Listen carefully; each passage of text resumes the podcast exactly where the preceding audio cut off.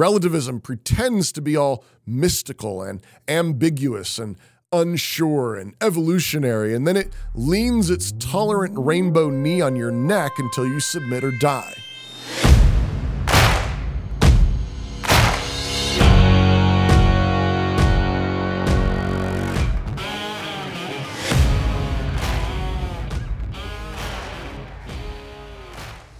Introduction. I want to talk about the primacy of the intellect today, its necessity and inevitability. But first, I'd like to set that up with an observation I saw recently about the new film Sound of Freedom from Angel Studios. I've not seen the film yet, but it looks good, and given the hate coming hard from the left, it makes me want to see it even more. And right on schedule, several of the more sophisticated Christian artistes have bustled up their intellectual skirts and sallied up to the microphone to share their very deep thoughts on this very er, uh, phenomenon. As the Babylon Bee headline put it, Hollywood confused by new movie that depicts child sex trafficking as bad. Apparently, some of the evangelical elites are also a bit confused. Chick tracts for relativism. So, for example, one Jeffrey Overstreet had a few thoughts about the movie on Twitter, complaining about the very real problem of bad Christian movies, which Sound of Freedom may or may not be, closing with a screenshot defending his complaints with a quotation from, quote, the great Rowan Williams. This is what Rowan Williams said. This is the quote. Quote, and this needs saying as well art, whether Christian or not, can't properly begin with a message and then seek for a vehicle. Its roots lie rather in the single story or metaphor or configuration or shape, which requires attention and development from the artist. In the process of that development, we find meaning we had not suspected. But if we try to begin with the meanings, they will shrink to the scale of what we already understand whereas the creative activity opens up what we did not understand and perhaps will not fully understand even when the actual work of creation is done. That is why the artist is never the sole or even the best judge of the work, which rightly and properly escapes into the interpretive field of its public. Williams continues and says, I wonder, incidentally, if this is not something we ought to be seeing in the process of the composition of the Gospels. Not a story repeated, nor a story invented to make a point, as the more mechanically minded critics might argue, but a set of narratives constantly being retold and altered in the retelling because of what the very process of telling opens up, shows, or makes possible. Unquote. That's Rowan Williams from Making It Strange Theology and Others' Words from the book Sounding the Depths Theology Through the Arts. Now, let us first give honor where honor is due. Have you seen that guy's eyebrows? Speaking of great art, there is definitely some story or metaphor or configuration or shape that requires attention and development there. But to the point, what Williams has written is nonsense. Well, he begins by saying something that might be reasonable about the creation of art. By the time he applies it to the Gospels, we know we're dealing with an Anglican archbishop or a former Anglican archbishop, which is to say, somebody that shouldn't be trusted. No, sir. The Gospels were not told and retold and altered in some kind of mystical Hegelian blender of meaning. In the same way that you can't mix up dirt in a bowl for a bazillion years and eventually get Rowan Williams. Only intelligence can create, and our work of subcreation, as Tolkien once called it, begins by seeing what is already truly there. Certainly, good art doesn't manhandle media into a message like clowns twisting balloons into poodles. That really is schlock. And let us be clear, there is plenty of so called Christian schlock to go around. Twisting every bit of God's world into a chick tract isn't good art. But by the same token, pretending that art is something that just mystically develops is its own chick tract pretending that God hasn't spoken clearly in creation and history and in His Word, and pretending that we cannot understand what is clearly seen and known in creation, is a chick tract for the false cults of mysticism and relativism. Frankly, It's dishonest to pretend that truth is something that just develops. Whatever Mr. Georg Hegel's original intentions, Hegelianism is the mother of relativism, and relativism is the mother of tyranny. Relativism pretends to be all mystical and ambiguous and unsure and evolutionary, and then it leans its tolerant rainbow knee on your neck until you submit or die. So let us be done with this muddle headed anti intellectualism.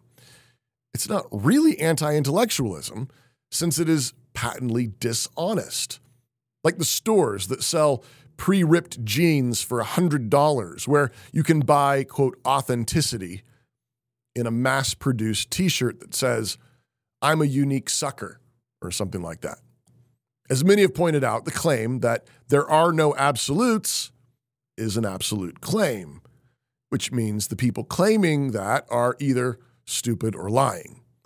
But this is what the former archbishop with the glorious eyebrows is doing with art and the Gospels, pretending that a true artist has no idea, no preconceived notions, no message at all until he falls into some project like those poor people who do those polar bear plunges midwinter, which, come to think of it, is mindless. But, but human beings are made in God's image and they are made with intelligence, rationality, and even when they claim they are not thinking, they have just ordered that sequence of words in an effort to express, we assume, an intelligible truth claim. A clear statement. I'm not sure this is exactly a retraction, but it might be close. I don't recall ever thinking or arguing strongly against this point. But I think there has been a certain ambiguity or fuzziness in my own thinking on this matter for a long while that deserves a clear statement and ratification. And uh, that is simply the truth that God created human beings with a hierarchy of faculties, placing the intellect at the helm. I believe in the primacy of the intellect. And having written, said those words, it almost seems silly to need to assert something so fundamental, so plain, so self evident. Here I am formulating ideas with my mind, seeking to coherently and rationally explain and articulate in words and language that I trust will be intelligible to others who will read and comprehend and consider the validity of the claim in their minds. If God did not create us with the gift of intelligence, at the helm of our existence, I suppose I wouldn't be writing or talking about it or even thinking about it. So there it is. I believe in the primacy of the intellect, and it is incumbent upon Christians to believe this. Now, the best version uh, of the objection to this statement would seem to be objections to various forms of rationalism or positivism, granting the human intellect, reason, and logic the highest authority, period, rejecting all other ways of knowing as well as other legitimate authorities but a distinctly Christian defense of the primacy of the intellect actually begins with the primacy of the triune God over all, the primacy of His word, the primacy of His creation. And there, in the midst of that supreme authority of His general and special revelation, we find the fact that He has authoritatively created human beings with the capacity of rational thought, communication, and language. Of course, we do not mind pun intended, hastening to add that God created us with bodies and senses and a created order that corresponds to those great and majestic gifts sunsets to see, fields to smell, fruit to taste, the chit chattering of birds to hear, and the feel of soft grass under our feet. Yes, and amen. Nothing about a Christian defense of the primacy of the intellect need disparage any of these other gifts. Neither is such a defense an argument that the intellect is better at everything. Not hardly. Hands and eyes and tongues are better at many things than the mind, and yet it is absurd to argue that various body parts or other faculties are thereby superior or equal to the mind.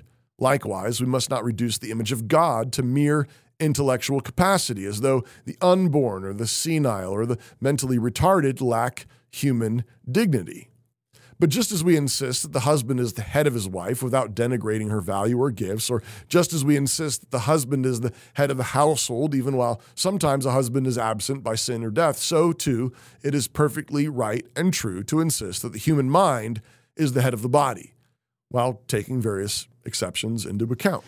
Conclusion. Perhaps the central point to underline here is that the denial of the primacy of the intellect doesn't actually result in the dethroning of the intellect. Rather, it just turns the work of the intellect into something devious, something highly hypocritical. What exactly is arguing for this non primacy of the intellect? Is it not someone's intellect?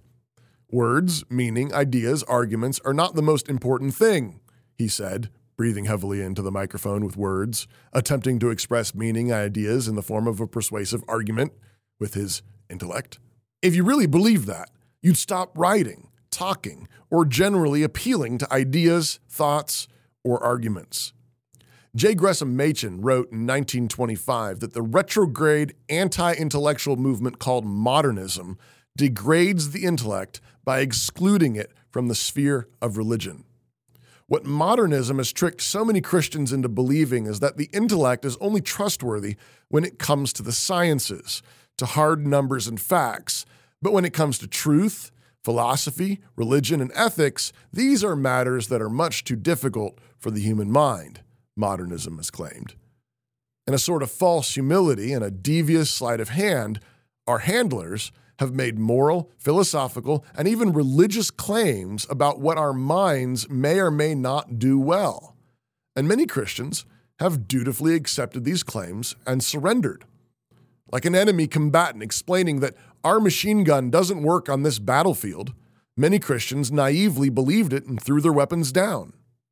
Machen lays the blame at the feet of Immanuel Kant, the philosopher who claimed that the world was divided into noumenal and phenomenal realms with the intellect well suited for phenomenal things, but unable to analyze and decipher the noumenal spiritual ethical realm with any clarity, resulting in what Machen called a field of theology and biblical studies riddled with a, quote, indolent impressionism, unquote.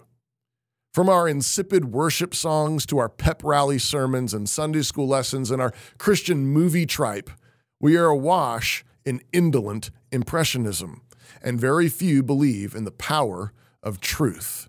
And no wonder we are so susceptible to lies.